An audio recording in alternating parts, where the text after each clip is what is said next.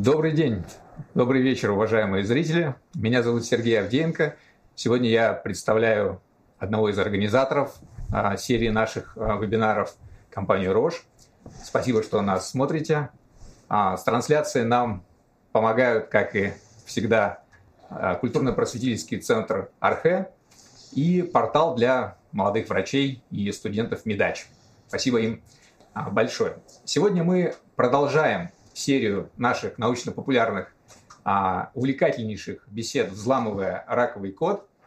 А в прошлом эпизоде мы поговорили о том, какой путь прошла онкология за последние десятилетия.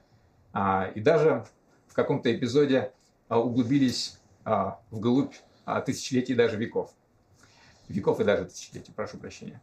А, сегодня мы с вами поговорим об очень интересной теме, продолжим нашу беседу мы а, получили огромное количество вопросов от а, наших зрителей, один из которых мы не успели а, разобрать в прошлый раз. Я позволю себе сейчас его озвучить. А, понятно, опухоль, опухоли рознь. Пациенты разные, лечение индивидуально. А почему онкологи универсалы и не специализируются? Это замечательный вопрос, и спасибо нашей зрительнице за него. И этот вопрос видится нам проводником к нашей сегодняшней беседе. Действительно, чтобы назначить правильное лечение, важно знать, что лежит в основе патологического процесса. Что происходит на клеточном, молекулярном и на генетическом уровне. И сегодня мы поговорим о технологиях, которые позволяют нам заглянуть вглубь этих процессов. И, конечно, о людях, которые используют эти технологии каждый день в своей работе. Я рад представить наших сегодняшних экспертов. А, это руководитель отдела междисциплинарной онкологии НМИЦ имени Димы Рогачева Николай Владимирович Жуков и заведующий патологоанатомическим отделением Московской городской клинической больницы номер 62 Никита Александрович Савелов. Но прежде чем передать слово нашим уважаемым экспертам. А, напомню, что ваши вопросы нашим экспертам вы можете задавать непосредственно во время трансляции. Лучшие из них мы зададим ближе к концу нашего эфира в сессии Блиц. А сейчас, уважаемые эксперты, передаю вам слово. Спасибо большое. А, добрый день, а, уважаемые слушатели, зрители, те, кто нас видит, кому это интересно. И я прошу прощения перед тем, как э, начать отвечать на те вопросы, которые э, были поставлены, наверное, отвечу на тот вопрос, который не задан. Да, почему э, из трех присутствующих здесь человек один в маске, а двое без? А, Все очень просто, потому что на самом деле из трех присутствующих здесь человек не переболел ковидом, пока только один, и это я. И поэтому, несмотря на то, что это не имеет отношения к онкологии, а, я бы, а, честно говоря, призвал вас задуматься и беречь себя, ну и в какой-то мере своим примером показать, а, что лучше, наверное, выглядеть немножко необычно, да, но избежать этого заболевания, потому что, к сожалению, слава богу, что в этом зале присутствуют те люди, которые живы, да, перенесли ковид и остались живы. А среди близкого круга есть те люди, которые не перенесли эту болезнь. Поэтому берегите себя для того, чтобы наши встречи могли продолжаться и дальше. Ну а теперь, на самом деле, как бы, да, вы видите здесь очень интересную команду, как мне кажется, да, потому что, а, с одной стороны, сидит онколог, то есть того человека, которого вы, а, скорее всего, увидите, придя в клинику. И это будет тот человек, который а, будет вам что-то рассказывать, объяснять, будет вас лечить и так далее. А с другой стороны сидит а, патоморфолог. То есть тот человек, а, которого вы, скорее всего, не увидите. Ну, или если увидите, то это будет очень кратковременно. Но при этом, как специалист, я могу сказать, что его вклад в ваше лечение будет не меньше, а может быть иногда даже и больше, чем то, что может э, сделать клиницист. И поэтому, наверное, ведущую скрипку, конечно, будет играть Никита Александрович, потому что мы во многом говорим именно про диагностику, про то, как она влияет на э, лечение больных и на те перспективы того, что мы можем через какое-то время сможем делать а, с а, пациентами на исследования и так далее. И здесь, конечно, мне так кажется, что было бы правильно, если бы он рассказал все-таки о, о роли патолога, о роли человека, который изучает а, опухоль а, в настоящее время, насколько это сильно влияет на а, принятие клинических решений не завтра пока, да, но сегодня. Добрый вечер, уважаемые слушатели. На самом деле, э, это вопрос, который не имеет однозначного ответа, я боюсь, потому что все зависит, конечно, от конкретного контекста. И э, я бы здесь лучше обсуждал не роль специалиста отдельной какой-то специальности в, так сказать, финале, в, так сказать, итоге лечения э, пациента, да, и мы все надеемся на благоприятный исход этого лечения, а роль э, мультидисциплинарной команды. Потому что у этого понятия, с одной стороны, оно, конечно, очень сильно опошлено, и каждое учреждение э, онкологическое пытается заявить, что у него есть эти мультидисциплинарные команды – абсолютно не представляя, как они должны работать во многих ситуациях. И чаще всего, так сказать, это какой-то opinion лидер, так сказать, профессор, который это дело возглавляет, все ему внемлят, он принимает решение, так сказать, кто-то записывает, это дело как-то реализуется или не реализуется. И это называется мультидисциплинарная команда просто по факту присутствия специалистов разного профиля. Так вот, а, у патолога в настоящей мультидисциплинарной команде у него, в общем, в какой-то мере нет собственной какой-то индивидуальной роли, потому что он ставит свой диагноз и интерпретирует какие-то морфологические э, или молекулярные события в контексте конкретного индивидуального больного. И очень часто у него нет возможности самостоятельно оценить всю полноту клинических и других, так сказать, лабораторных и так далее данных. И клиницист, он, так сказать, во многих случаях выступает как затравка для, так сказать, начала патологоанатомической диагностики, как это ни странно. То есть пока мы не поймем материал от какого конкретного человека поступил к нам, ну, например, мы говорим о биопсии бронхов, опухоли легких, да, бронхобиопсии. Мы должны четко понимать пол этого человека, его возраст, это очень важно. То есть это, грубо говоря, молодая, никогда не курившая женщина, или это мужчина старше 70 лет со стажем курения, из них больше 40. Это две совершенно разные вещи.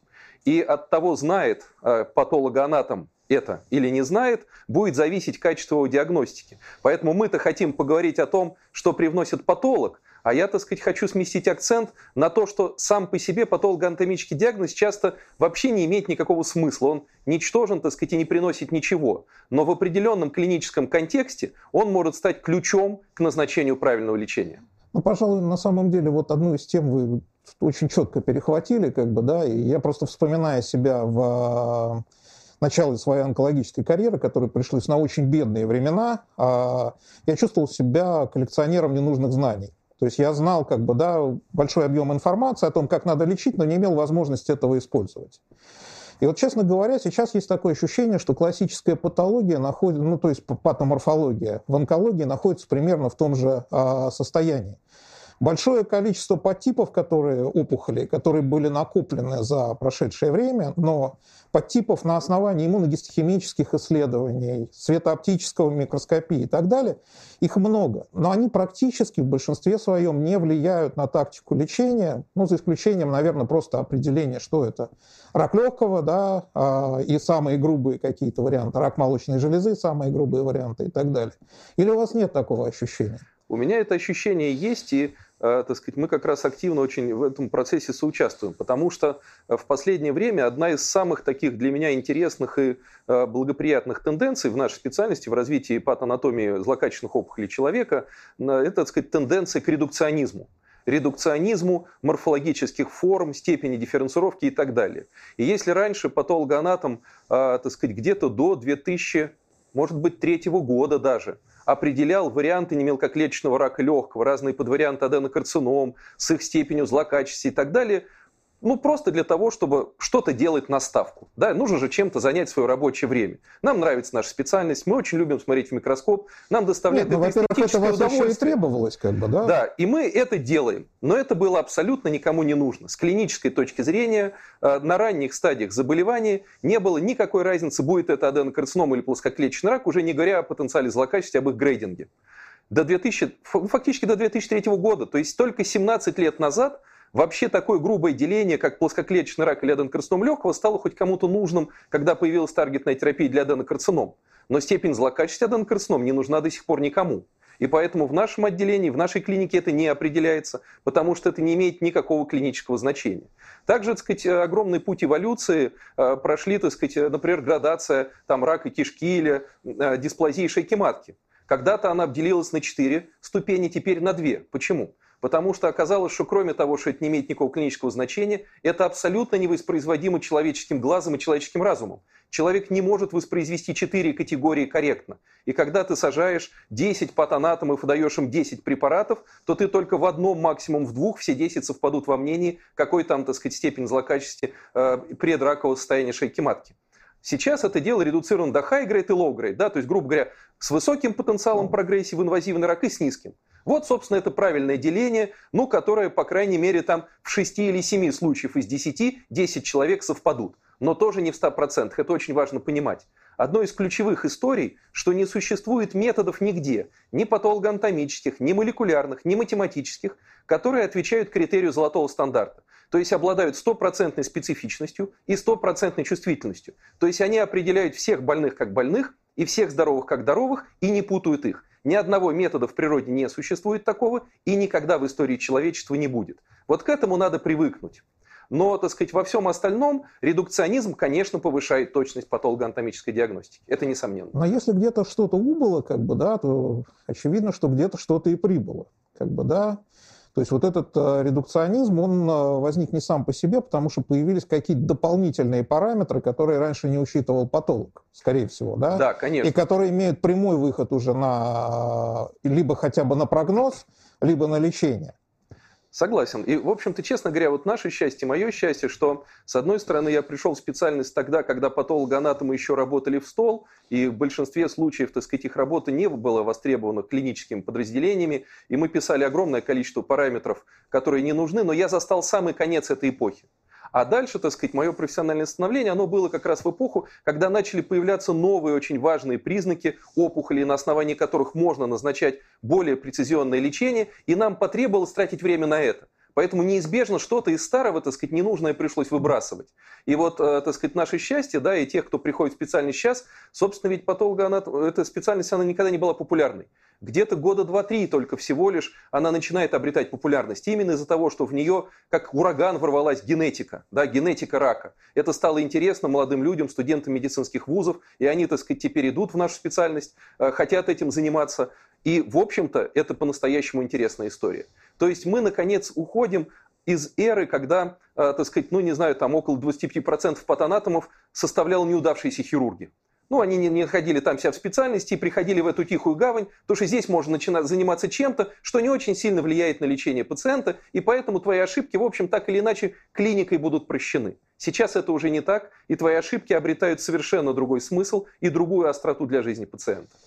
Но при этом все равно, как бы, да, то есть вот появились некие дополнительные тесты, но есть потребность в, в мультидисциплинарной команде. Как бы, да, то есть эти тесты все равно не являются абсолютными. А, они требуют учитывать какие-то дополнительные параметры. Либо а, для патоморфолога все-таки а, мультидисциплинарная команда – это больше про первичную диагностику но уже не про молекулярные маркеры и так далее. Нет, это совершенно не так. Вот тут нужно играть уметь с двух рук, да, и про первичную диагностику, и про маркеры, которые уже будут определять назначение лекарственного лечения. И там, и там нужна мультидисциплинарная команда. И у меня, к сожалению, достаточно есть охотничьих рассказов, когда, определяя молекулярные маркеры агностически, то есть не зная клинического контекста, мы, в общем, совершали грубые ошибки, и это приводило, э, так сказать, даже ну, к каким-то э, последствиям, которые потом клиницистам приходилось исправлять. Они, конечно, слава богу, были исправлены в известных мне случаях, но, в общем, это было, когда ты не спал ночами, ожидая, так сказать, результатов смены лечения. Потому что везде важен контекст ни один фактор не работает, он не является сферическим конем в вакууме, ни один маркер, он не работает сам по себе. Он всегда работает в окружении конкретного генома, конкретного генотипа, конкретного фенотипа, который реализовался, да, и, так сказать, э, в конкретном совершенно человеке с его статусом курения, полом, возрастом и так далее. И, э, ну вот, классический пример, так сказать, одного из новых маркеров – это АЛК какой-то момент даже у клиницистов сформировалось такое понятие, как АЛКома. Потому что все опухоли, которые, э, так сказать, имеют э, патологию гена АЛК, они, в общем-то, могут быть... Патологию или транслокацию? Это немножко разные, как бы, да? Ну, назовем хорошо, транслокацию. Да, они mm-hmm. могут быть, так сказать, э, подвергнуты определенному виду лечения, там, назначению определенных препаратов. А дальше стало понятно, что иммуногистохимический метод выполняет роль суррогатного, и, в общем-то, он э, видит все опухоли с транслокациями но не только их. Он видит небольшое количество опухолей с нейрогенной дифференцировкой, где регуляторно в контексте нейрогенной дифференцировки происходит гиперэкспрессия этого белка, АЛК. И когда тебе попадает крупноклеточный нейроэндокринный рак легкого, очень похожий на аденокарциному, и ты не типировал и не тестировал, просто на тестирование АЛК, вот приходит больной, говорит, мне нужен только тест АЛК, я больше ничего не хочу. Ты ему выдаешь АЛК позитивность, в каком-то проценте случаев это оказывается крупноклеточным раком, и специфическая таргетная терапия не приносит ему пользу, а он наоборот теряет пару месяцев, пока клиницист не понимает, что он прогрессирует на самом современном лечении и не меняет схему, если успевает это сделать. То есть Но... это очень опасная история. Любая молекулярная диагностика вне клинического контекста, вне мультидисциплинарной команды. Ну, тогда получается, что как бы да, человек, который приносит э, образцы своей опухоли в некую оторванную от э, э, клиницистов лабораторию, которая просто выполняет технологический какой-то э, тест, он поступает неправильно. Я правильно понимаю? Глобально неправильно, но проблема, так сказать, э, заключается в том, что далеко не во всех лабораториях есть возможность тестирования полного спектра необходимых клиницисту молекулярных нарушений. Поэтому это неправильная ситуация, но она неизбежна в настоящее время. Ну, то есть это наименьший из зол, как бы, да, а да. обратиться в лабораторию без а, возможности привлечь мультидисциплинарную команду, чем вообще не обратиться чем в лабораторию. Вообще не обратиться в лабораторию, да, это все-таки наименьший а, из зол. Ну, а, как бы, да, вот а, к вопросу о а, как раз светооптической такой, ну, вот классической патоморфологии. Это совсем отыгранная ситуация или может быть а, следующий виток? То есть мы никогда не вернемся к анализу, почему опухоли выглядят вот так, да, и возможность это использования для принятия каких-то клинических решений на новом уровне. Нет, конечно. Это все закончилось? Нет, или... это, это не закончилось. Честно говоря, несколько лет назад я думал, что это закончилось, и а, так сказать, ну, я так, в общем, люблю делать различные прогнозы, не предсказания, да, а прогнозы, и, а, так сказать, иногда даже, в общем, а, какой-то гонорар, так сказать, следует за точностью этого прогноза или нет, то есть я люблю забиваться, как это попросту говоря, вот, на деньги, так сказать, на какой-то прогноз, и у меня было много достаточно удачных прогнозов, но был один крайне неудачный, за который мне стыдно до сих пор.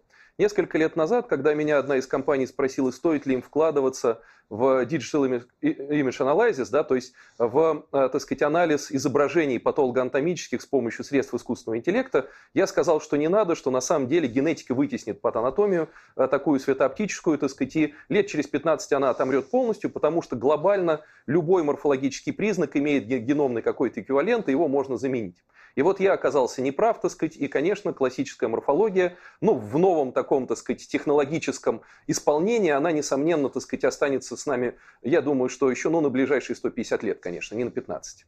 Вот, и в этой связи у меня есть две небольшие вещи. Я хотел бы, чтобы мне Николай Владимирович, так сказать, э, позволил рассказать одну небольшую историю, так сказать, из э, научных данных и одну такую фундаментальную вещь, потому что, э, так сказать, ну, спонсор попросил немножко и о фундаментальных вещах здесь тоже поговорить. Э, почему морфология, она прибудет в веках, так сказать, вот в моем современном понимании? Потому что если мы рассматриваем, так сказать, вот вообще системы какие-то человека или опухоль, да, болезнь как систему, которая подчиняется принципу линейного детерминизма, то тогда, конечно, череда методов будет сменять один другой. Потому что при линейном детерминизме у нас, грубо говоря, начальная точка эволюции системы, да, откуда она происходит, и конечная точка, где она оказывается, связаны между собой однозначным линейным законом, и чем точнее ты определишь начальное положение, тем точнее определишь конечное. Что такое начальное положение для опухоли человека? Это изменение в ее геноме, да, это, так сказать, некий спектр ее мутаций. И было такое ложное представление, которому, наконец, мы начали от него вот отказываться, так сказать, и такой наибольший перелом был как раз в этом году, когда наступило это понимание, так сказать, в умах многих онкологов, что геномный портрет опухоли, он, в общем, еще далеко не все определяет. Но раньше думали, что чем точнее ты определишь спектр мутаций, тем лучше ты поймешь, где окажется в конце пациент. Вот это классическое представление линейного детерминизма. На самом деле так, ну, летают планеты вокруг Солнца, да, то есть системы близкие к равновесию в среднесрочной перспективе. Системы далекие от равновесия, к которым относится человеческий организм, опухоль человека, это системы, которые подчиняются принципу, которым первый открыл Чарльз Дарвин, как ни странно. И, конечно же, его вот это вот происхождение видов в первый год претерпело, я не помню, 5 или 7 изданий в Лондоне, не из-за того, что всем было интересно читать о галапагосских вьюрках. Он сам до конца не понял, что он открыл фундаментальный закон природы. Это был тот редкий случай, когда биолог открыл фундаментальный закон природы, а не физик или химик. И потом уже, так сказать, Больцман и так далее развили это в своих областях. Так вот, он открыл фактически э, реализацию в биологии принципа стохастического детерминизма. Как мы можем себе представить линейный детерминизм? Да? Это когда у нас есть гладкий холм абсолютно, и мы ставим шарик на вершину холма. Мы его отпускаем, он по какой-то траектории скатывается к основанию. И в этой ситуации чем точнее мы знаем начальное положение, тем точнее знаем конечное и наоборот. Это действует в обе стороны в соответствии с законами Ньютона, ну и другими базовыми законами природы. Как действует стохастический детерминизм? Это холм, но только изрезанный сухими руслами ручьев, старицами. И у нас есть бесконечное количество начальных положений шарика на вершине холма, но только лишь конечное количество русел ручьев, которые прирезают его склоны. Это количество конечное и счетное, да, их можно посчитать. В этой аналогии у нас бесконечное начальное положение шарика – это наш генотип. Это количество бесконечное случайных мутаций, которые происходят в геноме опухолевой клетки. А вот эти вот русла ручьев – это реализованные фенотипы. Их количество конечно и счетно. И, грубо говоря, когда мы проводим морфологический анализ опухоли или иммуногистохимический, мы пытаемся понять, в какое русло ручьев скатился наш шарик, который, так сказать, попал в какое-то одно из бесконечных количеств положений в результате случайных или квазислучайных мутаций в геноме опухоли. Поэтому на самом деле нам не нужно знать весь спектр мутаций. Иногда, посмотрев на фенотип, мы можем даже предсказать с высокой точностью, какие молекулярные изменения произошли, так сказать, в геноме опухолевой клетки. И это тоже для меня является одним из предметов споров, любимых с клиницистами, когда я забиваюсь на конкретную мутацию по морфологии опухолевой клетки. Ну вот здесь вот еще одна интересная вещь, как бы, да, я уж прошу прощения, угу. как раз о фенотипе светооптическом. Есть достаточно большое количество совершенно разных опухолей, а, с разными драйверными или не драйверными, как бы, да, предшественниками, которые а, на светооптическом уровне выглядят очень похоже. Более того, а, возможно, имеют и какие-то общие признаки там, при иммуногистохимическом исследовании. Как это происходит? Как это укладывается вот в эту систему? Ну, потому что бесконечное количество случайных мутаций приводит к конечному количеству фенотипов. Здесь мне интересен, так сказать, другой пример, вот, который я хотел уже из мира науки, публикации, так сказать, последних месяцев привести. Да? Значит, системы искусственного интеллекта, э, естественно, пытаются сейчас приспособить к самым разным областям диагностики, в том числе и к анализу морфологической структуры опухоли. И э, было замечено, что опухоли, обладающие таким признаком, как микросателлит нестабильность, когда у нас на самом деле случайные мутации в разных микросателлитах, приводят, в общем-то, приблизительно к стабильному фенотипу, если мы говорим о желудочно-кишечном тракте, да, о таких органах, как рак кишки, рак желудка или, так сказать, э, о гинекологических опухолях, таких как рак тела матки. То есть там более-менее эти опухоли с микросеть нестабильностью выглядят приблизительно одинаково. И, естественно, возникла идея, не можем ли мы какие-то системы искусственного интеллекта и анализа цифровых изображений, морфологических, гистологических, да, привлечь для решения этой задачи и предсказания этого признака. И, в общем-то, группа немецких исследователей в Nature в конце прошлого года, а, так сказать, обнаружила, что с очень высокой точностью по результатам анализа только морфологических препаратов мы можем предсказать этот молекулярный феномен. Как это может работать на практике? Эти системы оказалось, что обладают ну, достаточно большим э, количеством ложно-положительных срабатываний, но практически нулевым ложно-отрицательных. То есть они всех больных определяют как больных, и какое-то количество здоровых видят как больных, да, как будто есть у них признак микростелит нестабильности. Как это можно использовать в рутинной практике? Предположим, наша система видит 30% колоректальных раков, будто бы у них есть микрослит нестабильность, а в жизни всего 15%, но никого не пропускает. Сам тест на микрослит нестабильность доступен очень небольшому кругу лабораторий. И, в принципе, мы должны по современным рекомендациям, да, так сказать, по крайней мере, зарубежным... Ну, то есть это первичный отбор. Да, 100% все, все 15... рака тестировать на этот признак. А так вы будете а тестировать... так только 30%. А? Мы резко сэкономим бюджеты, и мы не будем гонять 70% больных напрасно в лабораторию, так сказать, куда-то в другой регион, даже иногда, для того, чтобы они выполняли этот тест. Мы будем их отсекать на первоначальном этапе, так сказать, морфологическом. Но это как раз по поводу предсказаний и стопроцентности, как бы, да. А, ну, честно говоря, вот а, по тому, что я вижу, а, все-таки большинство предсказаний у нас это групповой прогноз. То есть мы в своей специальности не можем предсказать прогноз конкретного пациента или ответ конкретной опухоли на лечение. Мы можем сказать с вероятностью столько-то процентов, с вероятностью столько-то процентов, но в какую сторону определится тот или иной человек, как бы, да, мы сказать не можем. Ну или хотя бы близко к 100% это сделать. Это, а, есть ли сейчас какая-то, ну, вот, как бы, да, по вашему ощущению, есть ли какая-то область, в которой а, прогнозирование может приближаться к стопроцентному индивидуальному прогнозу? И будет ли это когда-то? Ну, с моей точки зрения, так сказать, и в общем уже вот несколько лет как-то я пытаюсь ее для себя внутренне всегда опровергать, да, но а, пока что мне это не удается. А, вот этого не будет достигнуто никогда, и никакие системы искусственного интеллекта или глобального изучения там, генома, транскриптома и так далее к этому не приведут. И я думаю, что медицина, так сказать, до скончания веков будет статистической, а не персонализованной вот в таком идеалистическом представлении персонализации. Это с одной стороны. Но здесь, так сказать, надо разделять два понятия. Один вопрос – что нам может дать конкретный метод исследования в прогнозе, а другой вопрос, что нам может дать решение мультидисциплинарной команды. Вот когда мы говорим о конкретном методе, который, так сказать, должен обладать 100% чувствительностью и специфичностью, этого не будет никогда. Но решения мультидисциплинарной команды, основанные на анализе, даже на том, как этот больной идет от двери, когда он заходит в комнату консилиума, до того стула, который для него приготовлен. Вот в нашей комнате консилиума мы ставим стул подальше, мы его ведем от дальней двери, для того, чтобы просто посмотреть, как он идет, как он кряхтит в это время, как он дышит. И вот здесь уже, когда мы все данные складываем, точность прогноза резко возрастает. Это классический бейсовский подход. Но это как раз одна из а, вещей как бы, да, про искусственный интеллект. Потому что есть большое количество признаков, которые, может быть, даже не анализируются на уровне сознания. И а, реально, на самом деле, что такое, ну вот с моей точки зрения, прецизионная медицина, как бы, да, в настоящее время?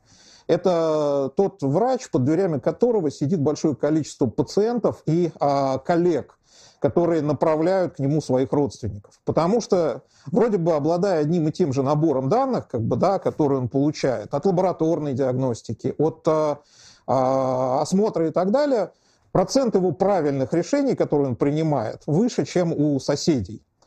Вот это можно будет когда-то оцифровать? Думаю, что нет, потому что искусственный интеллект все-таки основывается на том, что те данные, которые он получает, истинные. И здесь есть одна очень большая тонкость. По мере накопления данных в эру Big Data, да, почему, так сказать, э, ну, устоялось, системы, вот, да, устоялось да? мнение о том, что, э, так сказать, э, как бы это не панацея от всего. Потому что большие данные порождают больше шума, чем сигнала. Это ключевой момент.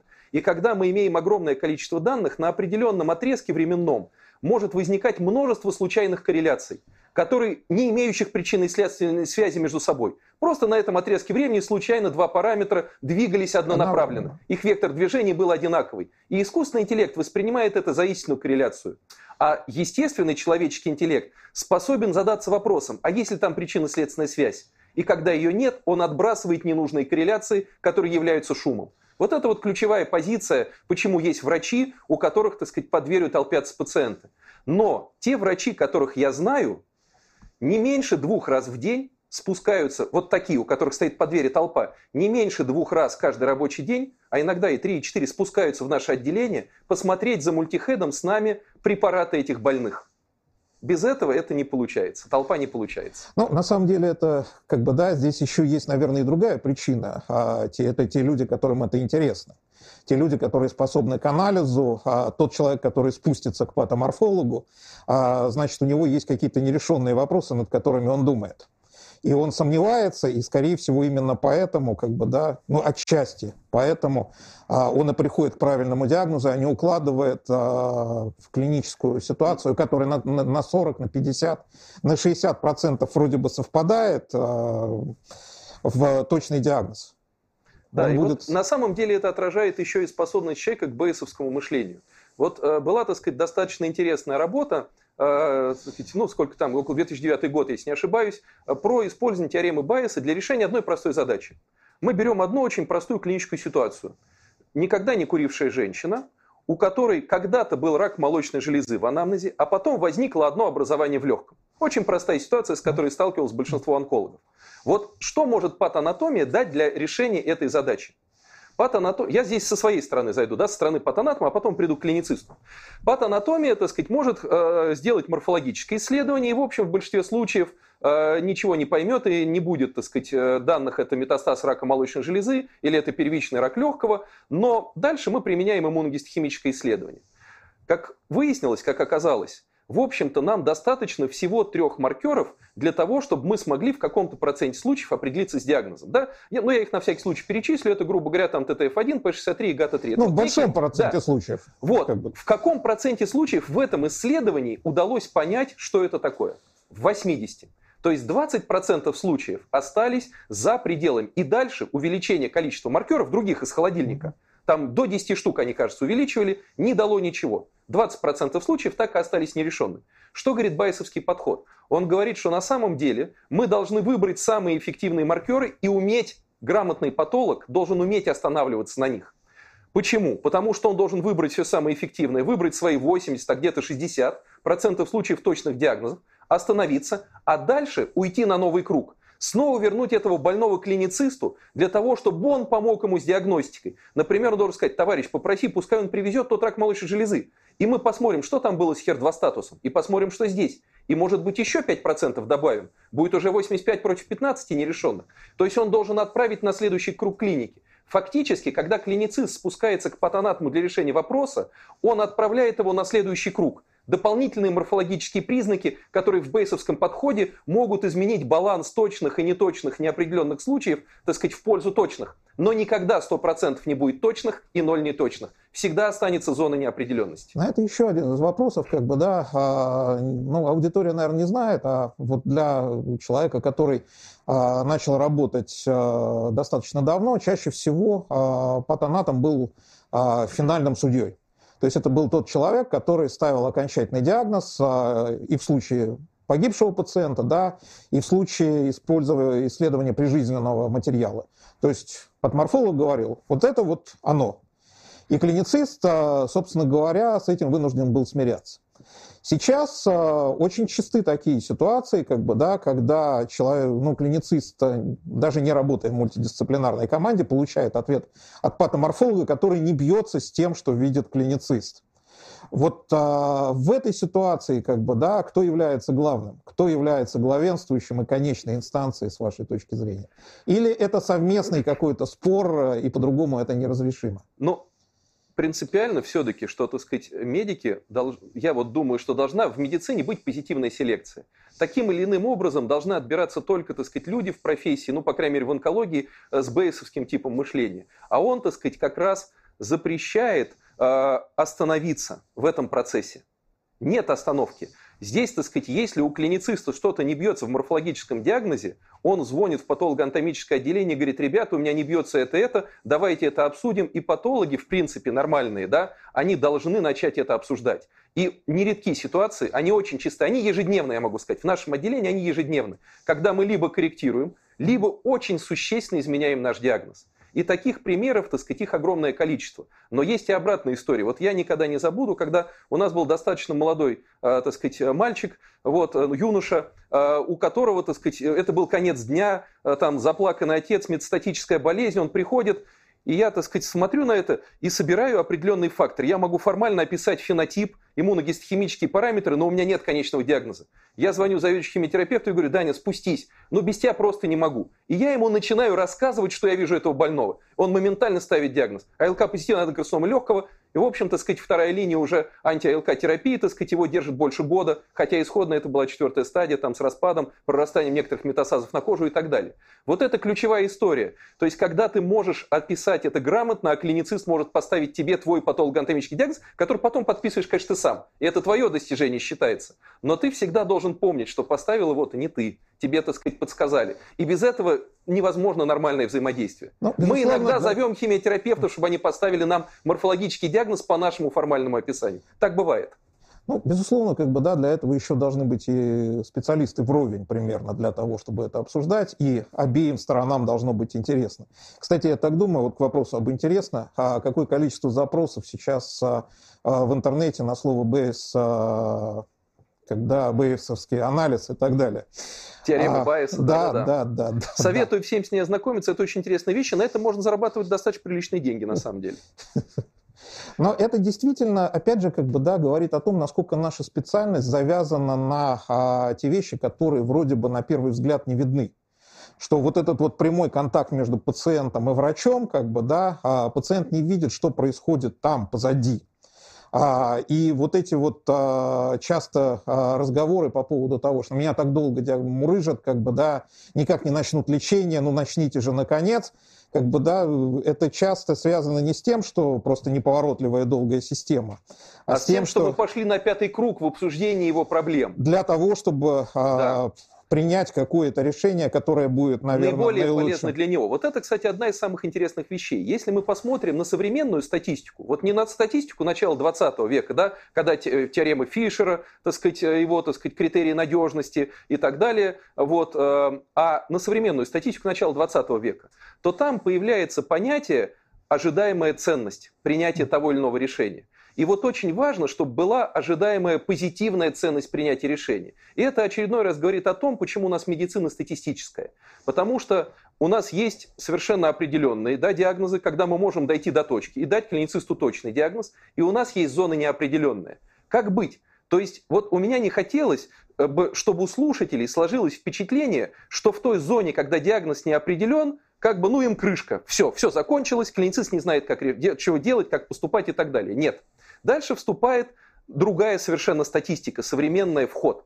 И мы уже тогда исходим из соображений ожидаемой ценности нашего диагноза. То есть тогда из всех возможных диагнозов в ситуации большой неопределенности мы выбираем тот, который принесет пациенту наибольшую пользу, но мы не можем сказать, это будет у индивидуального данного конкретного человека, будет ли или нет. Но мы знаем, что на целой группе больных точно будет. И если мы применяем этот подход, мы, грубо говоря, спасаем еще 700 жизней в год при, там, допустим, не знаю, там, не мелкоклеточном раке легкого. Да?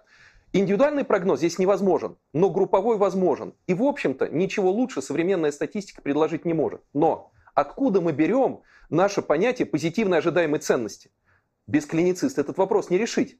То есть мы с ним обсуждаем вообще, какие, в принципе, варианты сейчас есть у этого человека и смотрим вот к самому лучшему варианту, исходя из того, чем располагает медицина. Есть ли хоть какие-то предпосылки в наших морфологических, иммуногистохимических или молекулярных признаках? И если эти предпосылки есть, в диагнозе или в комментарии мы обязательно эту тропинку, это русло сухое указываем, чтобы клиницист формально мог назначить лечение с максимальной ожидаемой ценностью для больного. Вот это вот принципиально. То есть даже тогда, когда нет диагноза, это не конец и не приговор, это начало очень интересного современного лечения, которого у многих больных приводит к фантастическому успеху. Ну, задам, наверное, такой немножко мерзкий вопрос, а, но с небольшим, наверное, оттенком а, теории заговоров. А, появляется большое количество новых препаратов сейчас, как бы, да, и вроде бы эти препараты иногда даже позиционируются или часто позиционируются как поражающие какую-то конкретную мишень. Но при этом, когда ты смотришь на результаты даже клинических исследований, ты видишь, что помогают они далеко не все. Что есть э, достаточно большой процент больных, например, которые не отвечают, несмотря на наличие мишени, как бы, да, несмотря на наличие, может быть, каких-то других факторов предсказывающих. Но каждый раз, когда ты читаешь а, результаты этого исследования, ты опять же видишь, что анализ, проведенный в рамках а, исследования, которое организовала компания, показывает, что препарат помогает во всех группах, которые они анализировали. Да? То есть никак нельзя выделить а, ту подгруппу, которая не выигрывает. Везде вроде и эти выигрывают, и эти выигрывают, и эти выигрывают, но только а, частота достижения эффекта там, допустим, составляет 50%. То есть ты понимаешь, что 50% помогло, 50% нет, но ты не можешь вычленить ту подгруппу, как бы вот к вопросу о прецизионной медицине, которой это поможет более точно. Это э, проблемы как бы, да, пока потолка имеющихся методов диагностики, или это все-таки некий как бы вариант такой теории заговоров? Я вас поддержу в этой теории заговора. Сказать. Это проблема регистрационных вопросов. Зарегистрировать нужно для максимально широких показаний. А наука начинается со второй статьи по этим исследованиям, когда анализируется не одногодичная выживаемость, которая нужна для регистрации, а двухгодичная. Вот там уже появляется огромное количество групповых анализов, и мы начинаем понимать, для каких, так сказать, подгрупп больных этот препарат точно не действует. Но уже в регистрационные документы он вошел как более широкое. Но пока, во всяком случае, как бы, да, вот за исключением, наверное, колоректального рака, то есть рака толстой кишки с а, мутацией КИРАС, которая предсказывает нечувствительность, ну, КИРАС и близких, как бы, да, мутаций, чтобы не грузить слушателей, который предсказывает нечувствительность к одному из видов а, противоопухолевой терапии.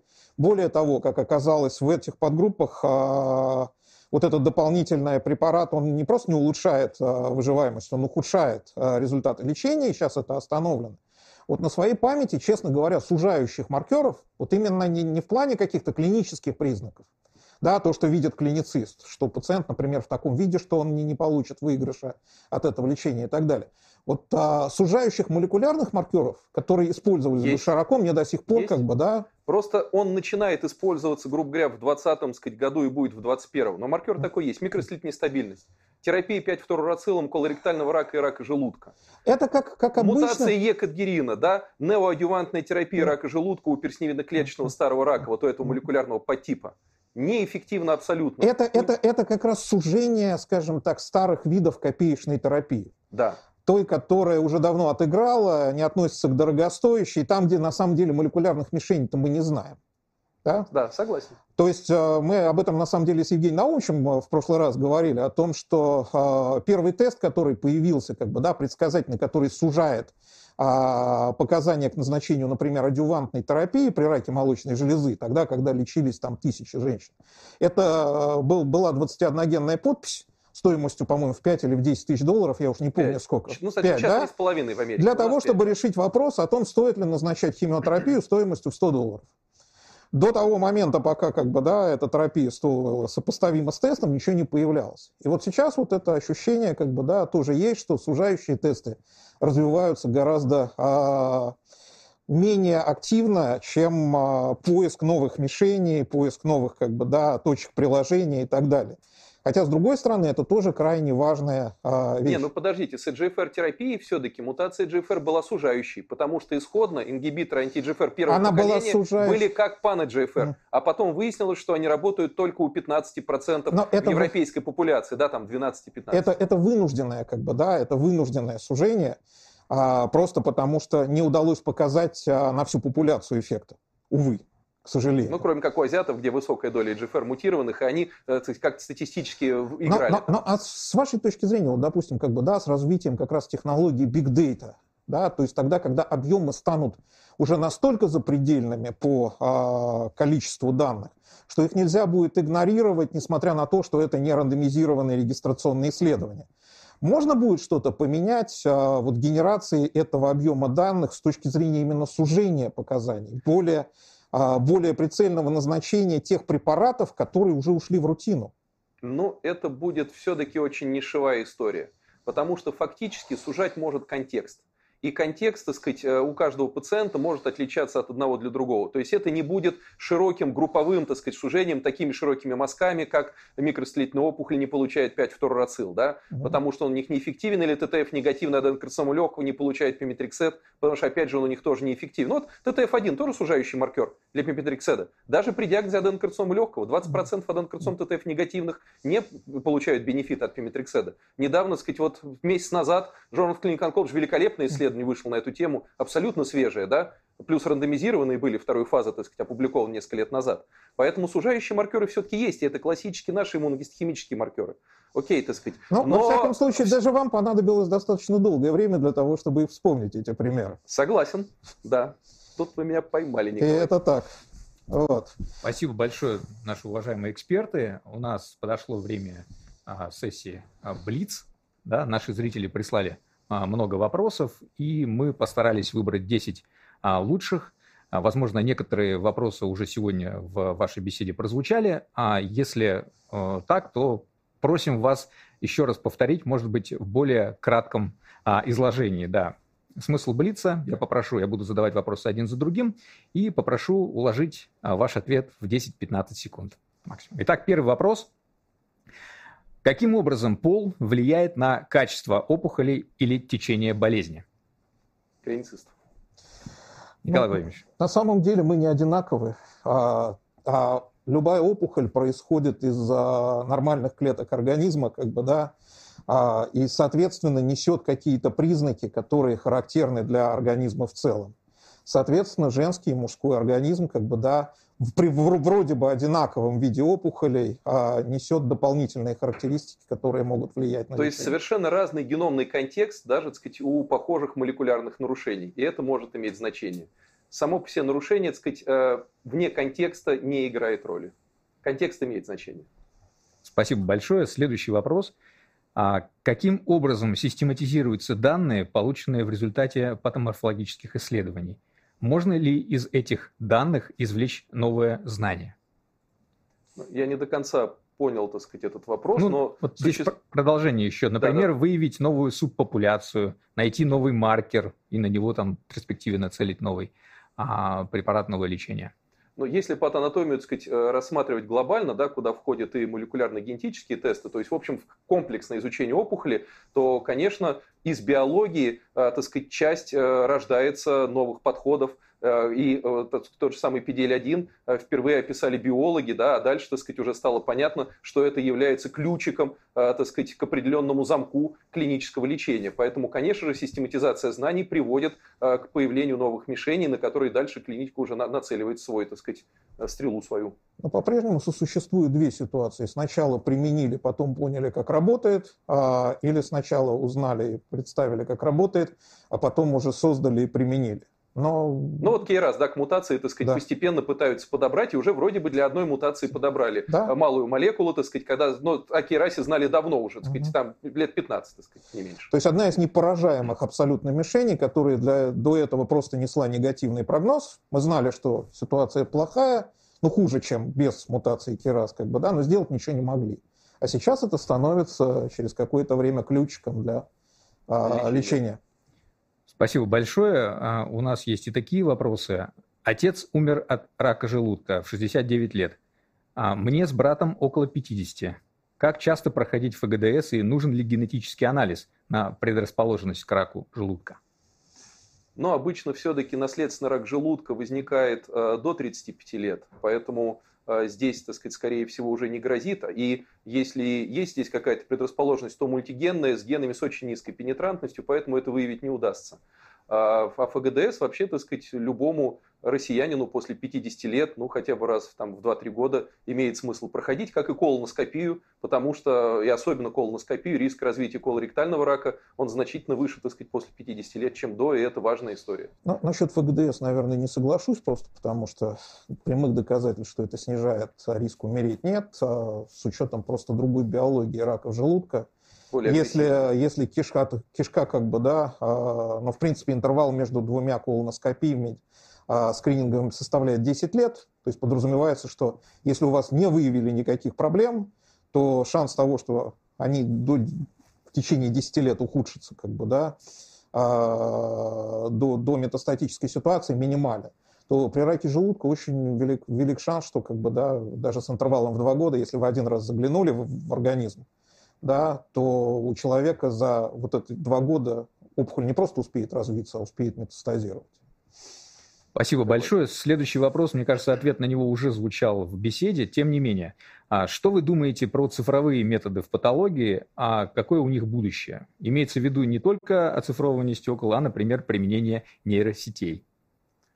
Большое у них будущее, и так сказать, э, вот в рамках Департамента здравоохранения города Москвы а, сейчас как раз мы обсуждаем платформу для цифровой патанатомии, которая будет для опорных онкологических стационаров, я надеюсь, все-таки в следующем году приобретена тем или иным способом, для того, чтобы как раз, так сказать, как открытая платформа, куда можно будет подключать модули искусственного интеллекта для определенных областей, так сказать, анализа морфологических препаратов именно. Ну, наверное, на первом этапе будет просто защита от дурака, скажем так, как бы, да, и некие скрининговые такие вещи, то есть не финальный анализ. Да, да, да, не финальный, конечно, скрининговый. Я вижу а, основное в скрининговых вещах, конечно. То есть это те, те вещи, которые позволяют просто отсеять а, лишние. Ну то, что сейчас в цитологии рак шейки матки, да. да, когда она пикает везде, где подозрительно, и пропускает все, что не подозрительно. То есть у нее нет ложно отрицательных так. результатов, но много ложно положительных. Она где-то пикает там, где лишнее, но тут уже человек в очень узкой группе принимает, так сказать, правильные решения. Но все равно она сужает. Как бы, Значительно да? причем. Следующий вопрос. Какие тренды будут определять патологию в 20-х годах? Ну, имеется в виду в этом десятилетии. Ну, конечно, сказать, вот тот э, вихрь и ураган, как молекулярно-генетические тесты, который ворвался, э, так сказать, в нашу специальность, и э, понимание морфологических структуры в контексте геномных изменений. Вот это вот такой основной тренд, когда, так сказать, вероятно, будет какая-то новый виток редукционизма в каких-то областях, а в каких-то, наоборот, будут выделены морфологические признаки, которые окажутся предикторами молекулярных нарушений, но на которые мы не обращали внимания, не думали раньше о них. И, так сказать, сейчас вдруг они будут уже во все классификации, во все руководства, так сказать, войдут и станут рутинными для определения. Ну, я, честно говоря, рискну, наверное, предположить, хотя э, никогда на деньги не спорил по точности прогнозов, э, что, возможно, все-таки это попытка связать разрозненные данные, которые сейчас присутствуют, потому что огромное количество накоплено информации, которая а, между собой пока не бьется, не составляя единую систему. То есть вот те а, молекулярные маркеры, сигнальные пути, генетические операции и так далее, они существуют сами по себе. И вполне возможно, что а, при развитии систем искусственного интеллекта все-таки удастся сделать нечто, что позволит их но объединить. Подав... Но подавляющее большинство будет существовать сами по себе. Мы должны не забывать принцип. Бесконечное количество случайных изменений, да, или квазислучайных. Вот то, что квази, да, какое-то количество из них связано причинно-следственно между собой, но большинство все-таки какими-то блоками небольшими. И я надеюсь на выделение этих блоков, вот этой квази-случайности. Но, но раньше... глобально генетические изменения все-таки почти случайны. Но дальше, возможно, появится система, которая позволит сортировать случайные и а, значимые изменения. Опять согласен, же, как бы, да. согласен, да. То есть изменяется ведь не только изменяется сам инструмент, он становится другим и он меняет систему, и меняет да. нас. Да. Спасибо большое. Следующий вопрос. А, наблюдается тренд по изучению трехмерного тканевого компартмента, э, методы микротомографии, конфокальной микроскопии и так далее. Насколько это жизнеспособно для патолога, а, а не только как инструмент для фундаментальных работ? Ну, для онкопатолога это все-таки имеет очень такое маленькое значение, и в будущем, так сказать, не будет у этого какой-то колоссальной роли. А, ну, за исключением, так сказать, мультиомиксных технологий, да, когда мы а, пытаемся не трехмерную создать, а с одного образца тканевого или с одного среза, так сказать, сделать последовательно на нем много реакций, так сказать, и так далее. Но трехмерное моделирование, оно играет огромную роль в неопухолевой патологии. Я думаю, что будет все больше и больше, так сказать, а, в области там выращивания искусственных органов, в области трансплантологии и так далее, так сказать, в области неопухолевой патологии костей и моделирования, так сказать, остеогенеза. Вот, или там миогенеза генеза при наследственных мышечных заболеваниях. Здесь уже сейчас, э, так сказать, и там э, Институт целых клеток человека, э, вот команда их, так сказать, и команда питерская, возглавляемая Романом Деевым и Казанском университете, они делают очень много, и, в общем-то, это играет роль да, уже сейчас и будет развиваться в дальнейшем. Спасибо большое. Следующий вопрос. А, есть данные, я думаю, что это вопрос про лекарственную терапию, есть данные, показывающие перспективы функциональных исследований, например, экс-виво, оценка применения различных препаратов на а, опухолевой ткани. А какие еще векторы развития в этом направлении существуют? Николай Владимирович, наверное, ну, к вам. С моей точки зрения, это на самом деле мечта а, с, онколога, потому что мы до настоящего времени не имеем а, реальной модели, а, которая с высокой степенью вероятности предсказывала бы эффективность или неэффективность а, препаратов в клинике. Потому что если посмотреть на досье препаратов, которые полностью провалились или дали вот как бы, да, очень небольшой выигрыш в выживаемости, и на досье препаратов, которые оказались блокбастерами и дали потрясающие совершенно результаты, то они будут примерно одинаковые, теоретические досье а, мыши выздоравливают, и, как бы, да, и клеточные линии гибнут или, наоборот, э, как-то восстанавливаются. То есть у нас пока нет инструмента, это очень сильно тормозит, потому что для того, чтобы получить ответ на вопрос, помогает или нет, мы должны проводить огромные многотысячные исследования, клинические, дорогостоящие, долгие и так далее. И, конечно, если а, удастся создать модель, экс-виво, ин-виво, любую, как бы, да, с высоким предсказательной способностью, или даже компьютерную силика. Как бы, да, то есть если получится, например, моделировать белки там их в трехмерной конформации. Пока не получается. Вот, то э, это будет, конечно, взрыв, который, с моей точки зрения, многократно ускорит а, создание противоопухолевых и не только противоопухолевых препаратов. Спасибо большое. А, следующий вопрос. Может ли врач, клиницист подразумеваю, стать сам по себе патологом, смотреть стекла, понимать морфологию в рамках своей специальности, знать, за, за что какой маркер отвечает, или он навсегда будет, извиняюсь, хромой уткой без патолога? Ну, в определ... до определенного уровня, да, может. Наверное, есть еще и э, суперлюди, которые в состоянии на экспертном уровне как бы, да, совмещать и то, и другое, и вообще не нуждаются в патологе. Но, честно говоря, вот такой ситуации как бы, да, я не видел. Я просто помню один небольшой хочешь раскат на 15 секунд на эту тему. Как-то мы обсуждали с клиницистами за мультихедом, сказать, это микроскоп на 10 человек, когда 10 человек видят одну и ту же картинку, один показывает, остальные смотрят. Обсуждали, так сказать, одного юношу э, с подозрением на лимфому Ходжкина средостения. И, так сказать, в процессе обсуждения его маркеров и гистологического строения клиницист спрашивает, а ядрышки-то где? Я говорю, какие ядрышки? Ну, ядрышки же должны быть. Я говорю, какие ядрышки? Ну, в каждой же книжке, когда про лимфому Ходжкина клинической есть большая клетка, а в ней ядрышко. А ядрышек не было. Я сломал всю голову, потом мы обсудили других больных, и где-то через полчаса до меня дошло, что эти ядрышки, которые в этих книгах, которые издавались первые издания 50 лет назад, они из той эпохи, когда лимфому Ходжкина ставили на операционном материале. У нее была длительная фиксация, это артефакт фиксации. А сейчас-то мы имеем дело с биопсией игольной средостения, где фиксация была всего 8 часов, и никакое ядрышко не успело сформироваться. Но я, так сказать, вспотел не один раз, пока я дошел до этой идеи и смог ответить на вопрос клинициста. Поэтому до определенного уровня они могут, несомненно, дойти. И про ядрышко прекрасно понимают. Ну, опять же, вспоминая под морфологию, занятия по анатомии, когда показывали череп и большое затылочное отверстие, в которое, собственно говоря, проходит спинной мозг, и некоторые срезались на вопрос, а как же туда проходит пища? Да. Спасибо большое. А, Никита Александрович, вопрос, очевидно, а вам. Вы сказали несколько раз про статистическую медицину, что она у нас такой остается. А можно ли в наших реалиях обеспечить качественный сбор, обработку и агрегацию этих самых статистических данных из самых различных источников, чтобы ее максимально объективизировать?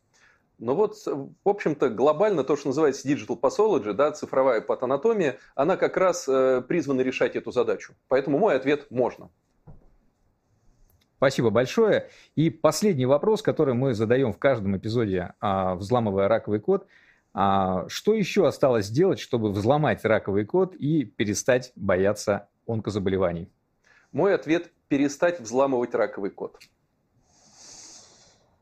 Ну, на самом деле здесь э, боюсь, что не отвечу э, на этот вопрос, потому что напрашивается и перестать бояться, как бы, да, и сделать из э, рака все-таки одно из заболеваний, которые да, тяжелые, да, страшные, но уже не отличающиеся от а, многих других патологий. То, что э, звучит сейчас на, за рубежом, это уберем у рака его большое «Р», да, в переводе на русский язык. Спасибо большое. А, мы благодарим наших уважаемых экспертов. Э, я напомню, что у нас в гостях сегодня были онколог Николай Владимирович Жуков и патологоанатом Никита Александрович Савелов. Мне очень хочется поблагодарить уважаемых зрителей за активность, за то, что смотрели сегодня этот эпизод. В следующем эпизоде, который уже состоится в 2021 году, мы поговорим, помечтаем о будущем, да, в котором а, рак уже перестанет а, быть, ли, будет лишен той самой заглавной буквы, да, при котором мы не будем бояться этого заболевания, и что каждый из нас может сделать уже сегодня, чтобы приблизить это замечательное время. Спасибо вам за внимание, всего хорошего, до новых встреч. До свидания. До свидания.